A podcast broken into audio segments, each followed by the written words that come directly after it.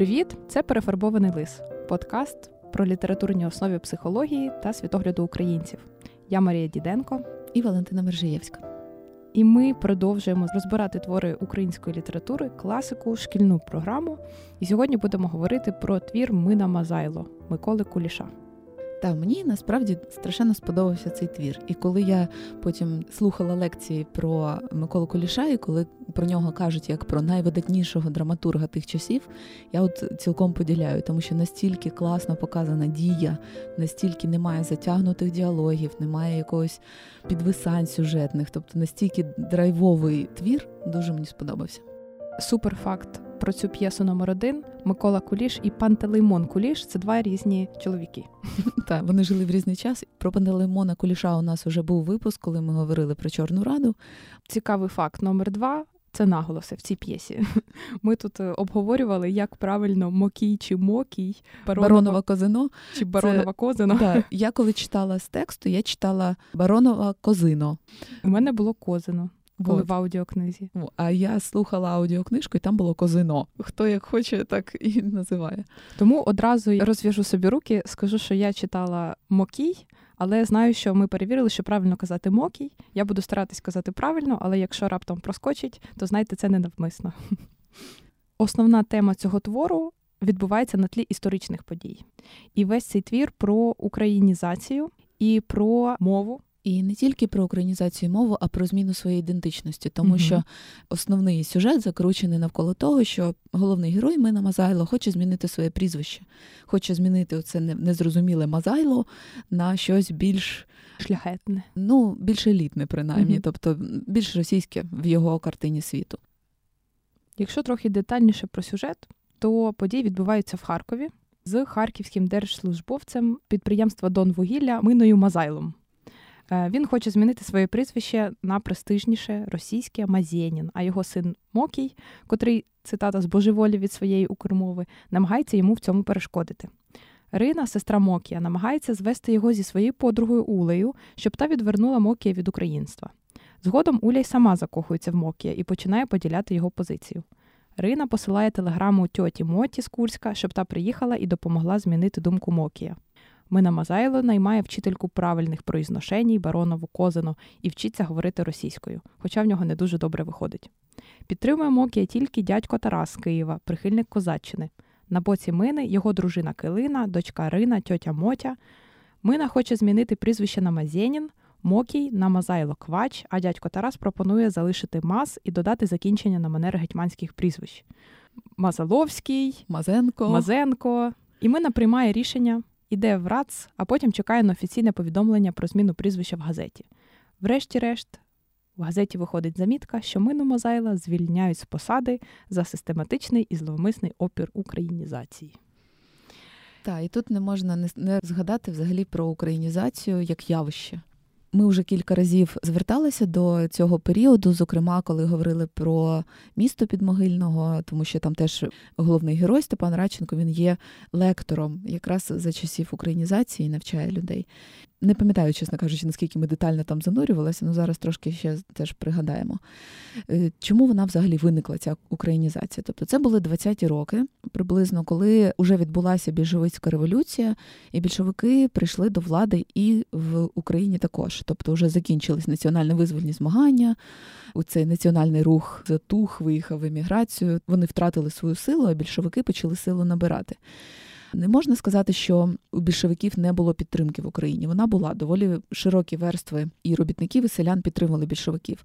Але все одно був великий прошарок людей, які опиралися цьому, тому що вони вважали, що більшовики будуть знищувати все українське. І для того, щоб завоювати їхню прихильність і залишитись при владі, більшовикам необхідно було зробити якийсь жест, якийсь акт доброї волі, для того, щоб привернути собі більше прихильників в Україні. І вони запровадили українізацію.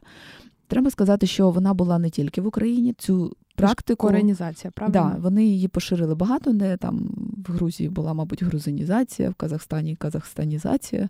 От всюди була, коренізація, ближче до коріння свого, тобто просто під гаслами більшовицького світлого майбутнього люди могли звернутися до своєї мови і культури.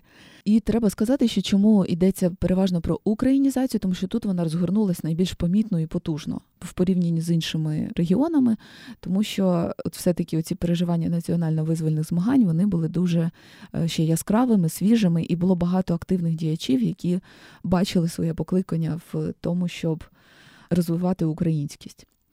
І що мене здивувало, що на території України була не лише українізація. У нас, наприклад, була ще болгаризація на Одещині, там, де велика кількість болгар проживає. Або, наприклад, елінізація в Надозов'ї. У нас же ці поселення, там Маріуполь і сусідні села і містечка, вони засновані греками. Там дуже багато етнічних греків. І там робили елінізацію. Але от саме по цій елінізації можна побачити фейковість цієї історії, тому що місцеві греки, які проживали в Надозов'ї, вони говорили особливим діалектом. У них був так званий румейський і урумський діалект. І це не було схоже на нову грецьку мову, якою говорили в Греції. Але більшовики вирішили робити елінізацію і запровадили курси вивчення грецької мови нової, тобто іншої. Людям не повертали їхні коріння, а просто формально відтворювали грецьку мову. Ось, ще однією такою ознакою часу була літературна дискусія. Тобто дуже багато діячів того часу, яких потім відносили до цього червоного ренесансу, і, власне, той же Микола Куліш до нього відносився, і Микола Хвильовий, і от всі ті митці, яких ми потім знаємо як розстріляне відродження, в ті часи це був сплеск культурний, і тому що це було за більшовицької влади, він називався червоний ренесанс. Багато митців тоді підтримували ці зміни і були прихильниками революції. Микола Хвильовий в межах цієї літературної дискусії висловив таку тезу, що українцям треба виходити з провінційного такого стану і відходити від російської літератури і ставати повноцінною європейською. І його гасло це звучало «геть від Москви». Ну, це було не зовсім те «геть Москви», яке ми зараз відчуваємо, тобто, що от просто нічого не мати спільного. Я так вважаю, що Хвильовий хотів, щоб просто ми переставали наслідувати, щоб знаходили свою самобутність і ставали в рівень з російською літературою, українська була в рівні. Ну, і ясно, що фраза «геть від Москви», вона дуже напружила центральну владу. Угу. І починаючи з 30-х, українізація була зупинена. І потім після цього все українське таврувалося вже як буржуазний націоналізм. І, власне, п'єса «Мина Мазайло», вона вийшла вже наприкінці цієї декади українізації. Її поставили навіть в театрі, встигли поставити в 29-му році, була прем'єра. І всього вистава відбулась кілька разів. І з 30-го року була заборонена повністю. Микола Куліш попав під репресії, і так червоний ренесанс в Україні закінчився. Його ж розстріляли, здається, Куліша, і разом... Чи це не ця історія, що його разом з кимось застрелили однією кулею? Разом з Лесем Курбасом, з, власне, режисером театру. Це був оцей чудовий тандем. Да, театр «Березіль», він був в Харкові, і був Лесь Курбас як постановник, режисер, і драматург Микола Куліш. Вони робили якісь неймовірні речі. Взагалі, це було таке дуже експериментальний театр, дуже новий, і не всі глядачі, насправді, звикли сприймати це. Харківська публіка, вона була звична до більш такого традиційно російського театру з драматичними, мелодраматичними сюжетами, а це було дуже новаторство велике на той час. І, якщо вже говорити про театр, в той час дуже популярними були два драматурги – це Микола Куліш і Михайло Булгаков. І проходочка по Булгакову, яка є в «Мині Мазайлі», вона дуже... Для нас це зараз ніби відсилка до цієї культурної дискусії, яку ми зараз ведемо про російську культуру, українську, чи Булгаков наш письменник, чи не наш, чи він киянин, чи він імперець. Багато суперечностей. І на той час це було взагалі актуально. То це були відсилки до сучасників. Якщо чесно, то раджу не читати цю п'єсу, а подивитися в театрі. Тому що мені, я пригадую, в 11 класі було складно, та й зараз складно читати п'єсу. Тому що п'єса, вона ж для того і написана, щоб дивитися на неї в дії, в театрі. Тому для 11-класників цей твір рідко кому подобається і рідко кому заходить. Тому що він вивчається вже здається, десь всередині 11 класу, коли всі вже дуже зайняті, уже тільки там ЗНО, якісь екзамени, і ти абсолютно не звертаєш уваги там на якісь твори з української літератури. Якщо не йти в театр, можна послухати аудіокнижку. Я слухала на Абук. А вона в ролях? В ролях, і озвучка шикарна. Клас. Ну, взагалі, мені дуже сподобалось. Настільки атмосферно передано, дуже такі талановиті актори начитували. Позиціонують п'єсу «Мина Мазайло» як трагікомедія. Мені здається, що всі п'єси Миколи Куліша, вони такі. Вони починаються як сміх, а закінчуються як сльози. Це прям цілий такий жанр. Я останнє, що таке дивилася, я була у відрядженні в Данії, і ми запитали, що подивитися данського, таке прям традиційний, може, якийсь фільм, або культовий, або якийсь такий, щоб зрозуміти данців, їхню культуру. І нам сказали подивитися фільм «Ще по одній». О, я бачила його. Так, і нам сказали, що оце данський фільм. Це прям про данців, абсолютно. І він теж починався дуже весело, дуже класно, і всі так сміялися, були жарти, а в кінці він завершився все ж таки сумно. І мені подобаються жанри трагікомедії. Це дуже близько до життя і немає однозначності. Я люблю навіть комедії, які не позиціонують себе, що ось там, ми комедія, всі мають сміятися, має бути смішно. У тебе немає відчуття, що ми живемо в трагікомедії? На жаль. От як люди через сміх долають свої страхи, то події відбуваються дуже трагічні, але при цьому люди знаходять можливість посміятися, і цей сміх дає силу проходити через ці трагічні події. Я думаю, що це така наша одна з національних рис, я б сказала, українців. Через гумор, через сміх, приколи, мемчики. Ти знаєш, мені оцей твір «Мина Мазайло», він взагалі дуже багато показав оцих наших якихось національних рис, наших властивостей. Те, що там є цей персонаж тьоті Моті, яка росіянка, то на контрасті дуже багато є співставлень, які роблять оці риси більш об'ємними. Може, ближче до персонажів поговоримо? Персонажі неймовірні. Кожен з цих персонажів дуже автентичний. Перше ми маємо Мину. Для мене Мина Мазайло – це людина, яка абсолютно залежна від соціума. Поки я читала, здалося, що всі його намагання там змінити прізвище, те, як він розмовляє зі своєю родиною, як він розмовляє з викладачкою, яку він винайняв, він абсолютно не звертає увагу якось на себе. Він іде просто за соціумом, іде за якимись прийнятими нормами і абсолютно не звертається там до себе внутрішнього. А мені здається, у нього є своя мотивація. Взагалі, чим мені сподобалась ця п'єса, що тут зрозуміла мотивація кожного персонажа. Ми зараз по всім пройдемось. Коли він пояснює, чому він хоче змінити прізвище і взагалі наймає цю вчительку правильних произношень, то він дуже чітко проговорює, чому він хоче русифікуватися, відмовитись від української. Він взагалі всю українізацію сприймає як спосіб зробити з нього провінціала. Він хоче бути таким же, як великороси, він хоче мати такий же доступ до посад. Наприклад, він каже, що українізація – це спосіб не пускати мене на вищі посади. Тобто у нього є мотивація зробити кар'єру. І ця мотивація дуже зрозуміла багатьом в Україні зараз, тому що ще донедавна, до повномасштабного вторгнення і до початку війни взагалі, дуже багато українських митців вважали, що краще перейти на російську мову, тому що тоді ти будеш мати більшу аудиторію, ти тоді працюєш і на Україну, і на Росію, у тебе більше фоловерів, краща монетизація. І взагалі, тобто його логіка от така сама. Тобто Мина Мазайло, він дуже зрозумілий от всім, хто працював російською мовою для того, щоб мати більшу аудиторію.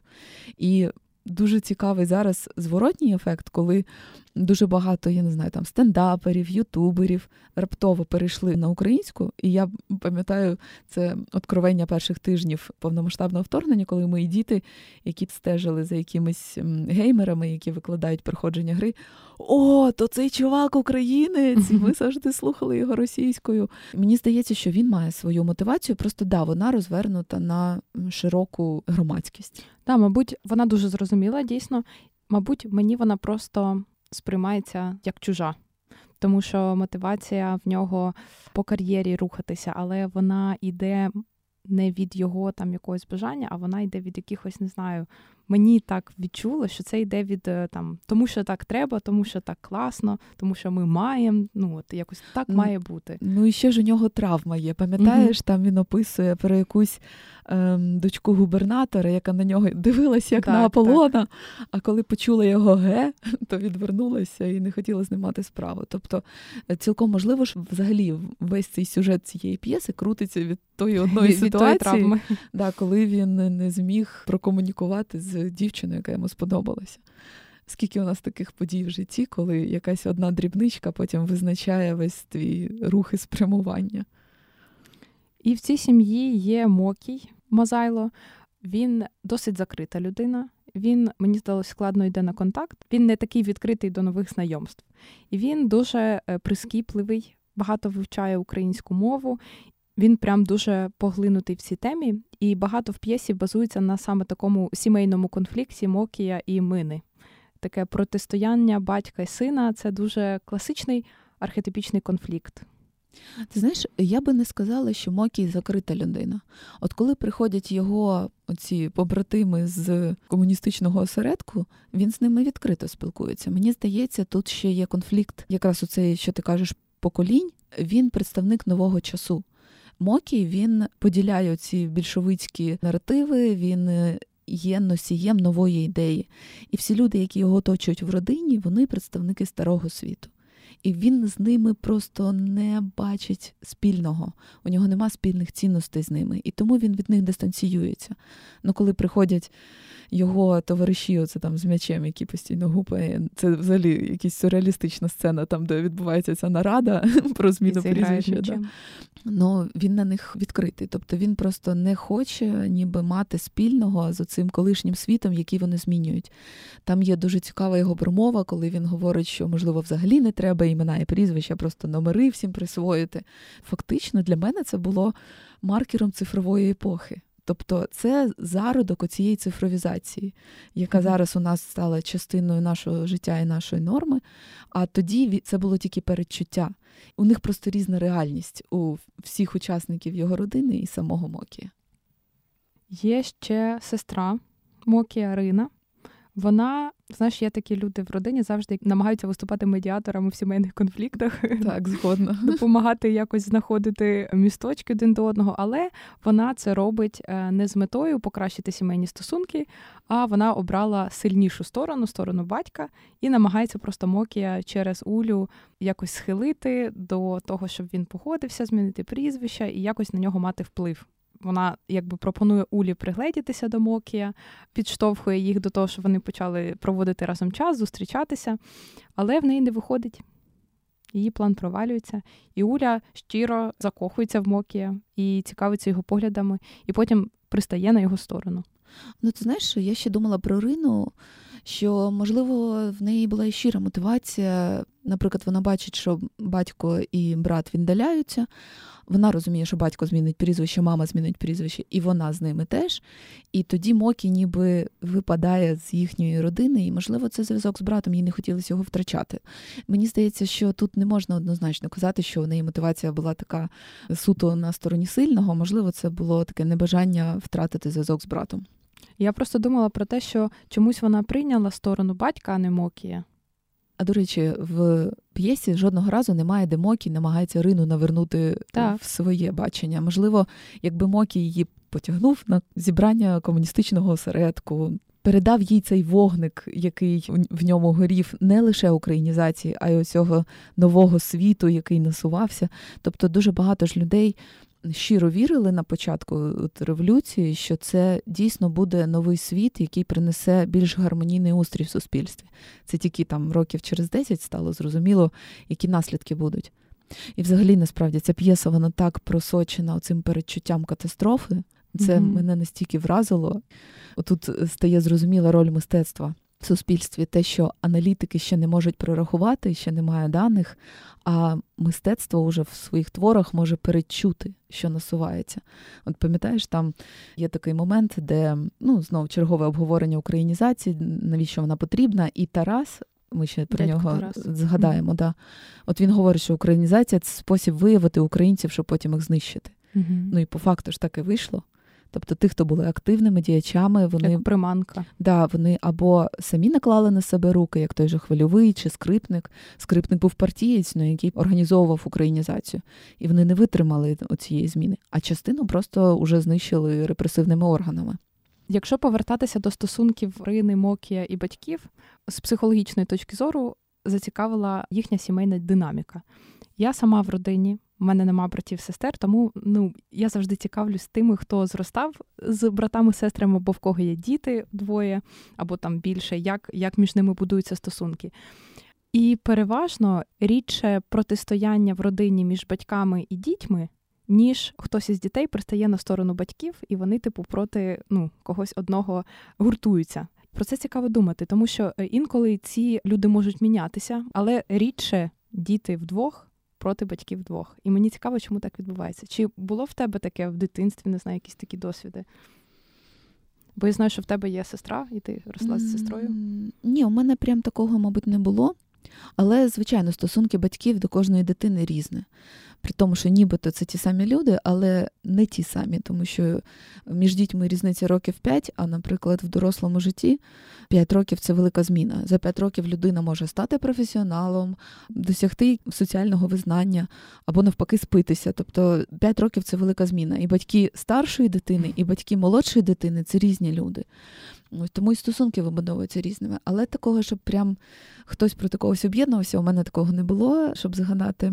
Це може, це не завжди буквально, прямо, ми там проти когось. Я навіть думаю, що частіше, скоріш буде зустрічатися, коли мати об'єднується з кимось з дітей. У нас традиційно складалося так, що тато менше залучений у виховання дітей. Мама бігає на батьківські збори. Це більш ймовірне об'єднання. Тому це має бути мотивацією для чоловіків більше брати участі в житті своїх дітей, для того, щоб не створювати цього дисбалансу в родині. Краще, коли кожен є самоцінною постаттю, коли не треба об'єднуватись. Ще кілька цікавих персонажів. Є, як ми вже згадували, дядько Тарас. Він з Києва.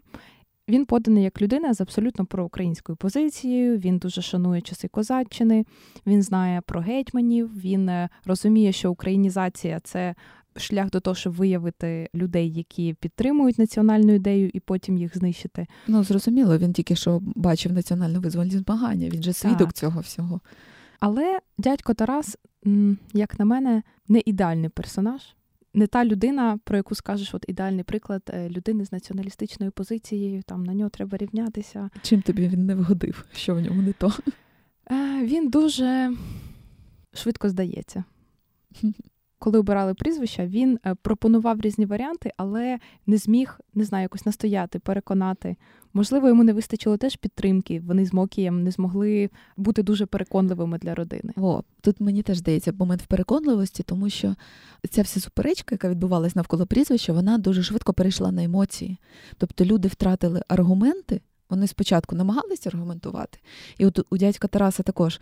Він же насправді страшенно обізнана людина. Я була вражена, коли він згадує то словник Зизанія, то називає Мину валуївським агентом, тобто відсилаючи до валуївського циркуляру. Тобто він дуже обізнаний і в історії козаччини, що він навіть по прізвищам цих молодих комуністів, які приходять, кажуть, а ти не родич такого-то козацького ватажка. У нього вистачає цікавості до минувщини, і він є освіченою людиною, але він дійсно, коли йде суперечка з тьотією Мотією, він перестає спокійно і виважено доводити свою точку зору, наводячи нові аргументи. В якийсь момент він просто скидається на емоції. І мені здається, що теж дуже яскравий образ ідейні, проукраїнсько налаштовані діячі, які при цьому не готові тривалий час вкладатися в те, щоб змінювати точку зору інших. Наприклад, зараз українство не є дискримінованим, як в часи Радянського Союзу, але все одно оце переманювання на проукраїнську позицію, воно відбувається якось надто експресивно, імпульсивно. Тобто один раз сказав і все, ні, значить ви вороги, значить ви ДРГ.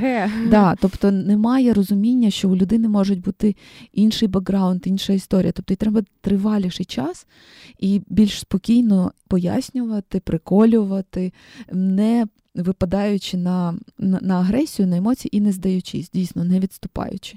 Мені здається, що, дивись, насправді там був паритет. Уля вже була наполовину, українізуйте мене, вона вже була наполовину з ними. Тобто вже їх було троє, плюс хлопці-комуністи, вони могли виграти цю дискусію, так, якби були готові в триваліший час докладати зусиль.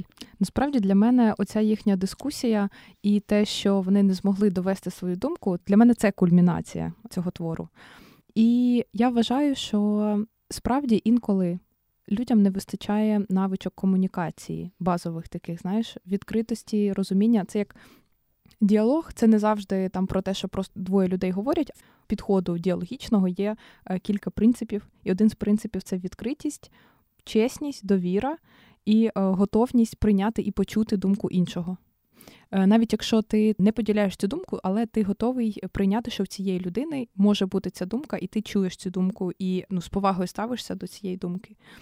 Просто до того, що людина от так вважає, і вона має право так вважати.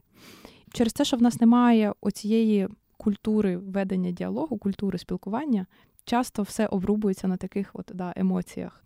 Мені ще здається, тут не просто саме вміння вести діалог, а й просто готовність тривалий час докладати зусилля. Для гри вдовго. Не все змінюється швидко, тим більше цінності людини, тим більше якісь її переконання. Це дуже довго, якщо ти дійсно хочеш комусь щось показати, і треба не просто одне й те саме повторювати довго. Треба постійно шукати нові і нові погляди.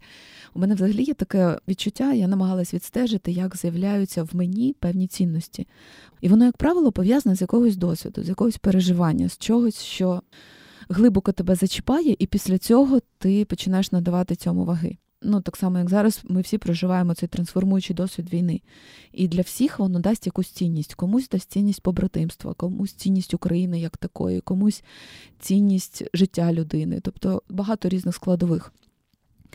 І якщо, наприклад, той же Тарас хотів якимось чином передати цінність українства, то треба було створювати людям переживання. Не просто з книжечки надиктовувати якісь цитати. Тобто треба було дати щось відчути. І от, наприклад, тут класно показано, що у Мокія це виходить з Улею. Та. Він їй створює переживання. Там про це зоріння.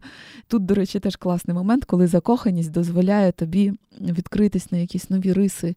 Це трошки перегукується з нашим випуском про три зозулі з поклоном. Коли ти, закохуючись в людину, починаєш бачити якісь нові частинки світу. От для Улі відкрився цей україномовний світ, який для неї був закритий. А у Тараса, у нього не вистачає, наприклад, от якби він в цю добу козацтва, якою він захоплюється, занурював, якби він повіз, наприклад, того Мину з собою на якусь там екскурсію на Запоріжжя і показав це все. Для цього треба ж заморочитись, треба організувати цю подорож, створити приємне враження. Тобто це треба вкладати зусилля. І от Тарас вважає, що це має якось самоплином відбутися. От я вам просто скажу, ви українці, і це запрацює. І мені здається, от зараз це дуже знову актуально в нашому часі. Якщо ви бачите цінність чогось, неважливо, це українська мова, чи демократія, чи громадянське суспільство. Є багато речей, які є ніби запорукою нашого хорошого майбутнього. Якщо ви хочете, щоб люди поділили з вами ці цінності, то треба придумати такий спосіб, в яких вони відчують це своїм, коли вони зможуть себе з цим проасоціювати. І це не буде просто промова, просто якась лекція в Ютубі. Це треба створити людям переживання. Я зараз про себе подумала, що в мене особисто є така риса, вона мені не дуже подобається. Коли спілкуюсь з людиною, у якої точка зору відрізняється від моєї, і я чую і розумію якось на якомусь інтуїтивному, може, рівні, що ця людина хоче нав'язати свою думку, а не вона там відкрита на думку інших, або хоче якось збагатити свою позицію, або як відточити свою позицію об чиюсь. А вона просто хоче показати, що тільки так правильно. Я не вступаю в дискусію. Уникаєш, ховаєшся. Так. Я про це прям часто думаю, і мені складно нащупати, коли це почалося, і що це означає для мене. І чому так взагалі? Так, і чому так? Це насправді цікаво розібратися, тому що нам так чи інакше доведеться вступати в дискусії з людьми, які не згодні. Тобто навіть люди, які були на окупованих територіях або які на окупованих територіях уже 8 років, вони слухають російську пропаганду, у них, очевидно, зовсім інша картина світу, зовсім інше уявлення про події, які відбуваються тут. І якщо це пустити на самоплин і не вступати в цю дискусію, не намагатись... Да, можна сказати, що це нав'язування своєї думки, а з іншого боку, можна сказати, що це пошук спільних цінностей. Навіть не пошук, а приведення до якихось спільних цінностей, до спільного знаменника.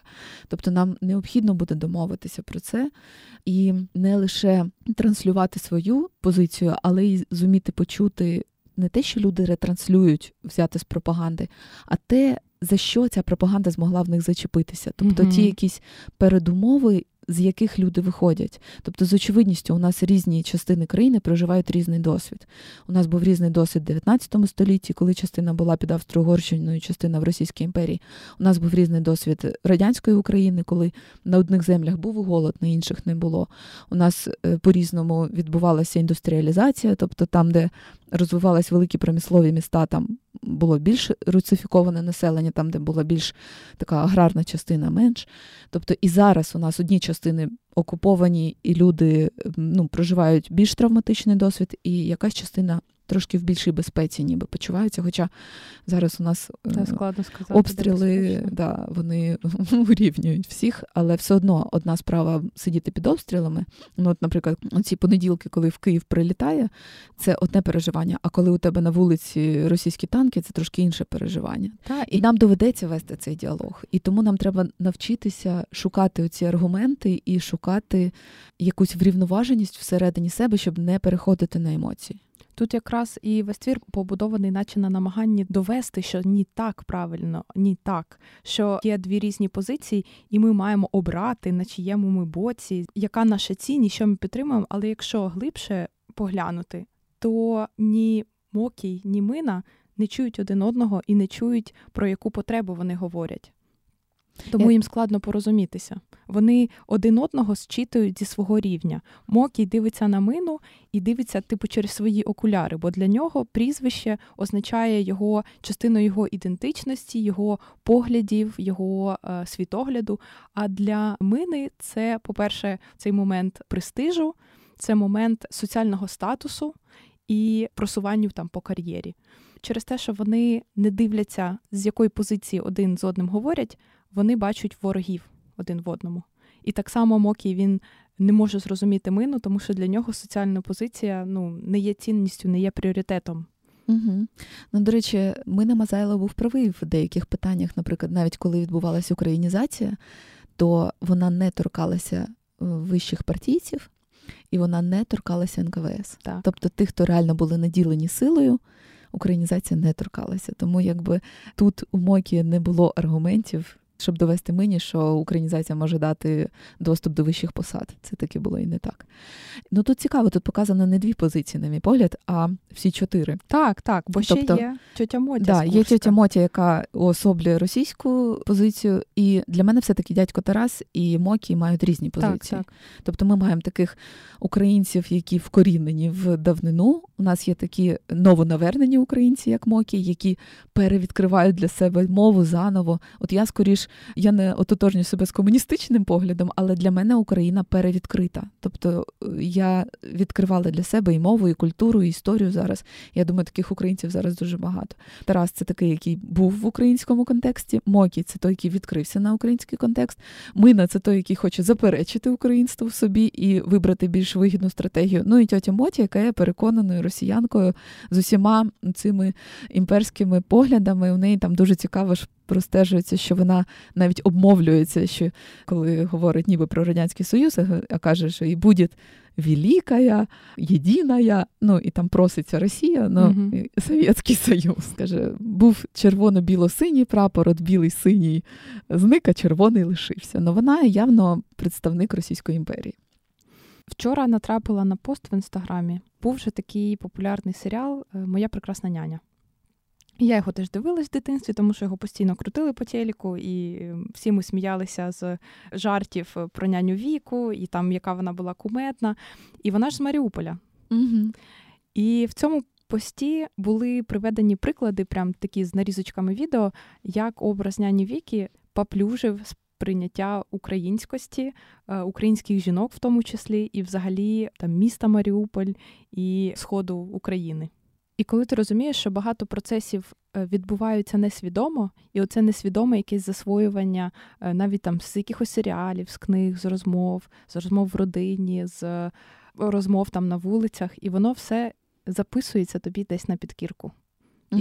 І формує в тебе певні образи, і певні стереотипи, і певне ставлення. Це у загону кіноманів був дуже прикольний випуск про те, як створювався образ українців в радянському кіно, ну і в російському. Теж прикріпимо до цього випуску посиланнячко, подивитись. Ти знаєш, у мене оце заперечення того періоду життя, коли я ще говорила російською мовою, воно насправді ґрунтується значною мірою на цьому переживанні. Тому що я розумію, що тоді, коли я читала російські книжки і дивилась російськомовний контент, то я невимушено попадала під вплив оцих образів. І замість того, щоб досліджувати свою культуру і дізнаватись про неї щось нове, у мене з'являлась, не скажу, що зверхність, але якась така, що це не варте інтересу, то якась така байдужість, ігнор якийсь такий до всього українського. І тому, коли я почала відкривати для себе ці скарби, скільки всього прекрасного, цікавого, незвичного дуже є в українській культурі, у мене почало з'являтися заперечення того періоду, коли відбувалося це певне знецінювання фонове. Типу, що це не про мене, я... Не то, що це не про мене, я розумію, що це було про мене, мені просто... це, знаєш, як відчуття, що тобою проманіпулювали. Прикро, що не було якихось запобіжників, якоїсь медіаграмотності, якогось розуміння бачити, де йде маніпулятивний наратив і відсікати його від своїх власних думок. Тобто, просто це був юний вік, коли ще немає цих навичок. І дуже класно, що зараз ми мало того, що ми відкриваємо українське в новому прочитанні, ми ще й тренуємося відсікати ці маніпуляції в інформаційних просторах.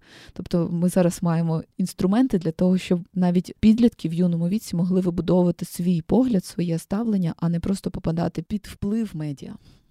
Я чогось пригадала, що мені завжди, прямо з раннього дитинства, дуже подобався такий традиційний український спів. Як раніше це казали, що так баби співають старенькі в селах. Такі, знаєш, просто без музики, а традиційний такий заспів, оці такі дуже різні голоси, коли вони разом зливаються. Мені з дитинства дуже це подобалось. І коли були якісь в селі там свята, типу День села, Івана Купала, завжди виступали колективи такі народні.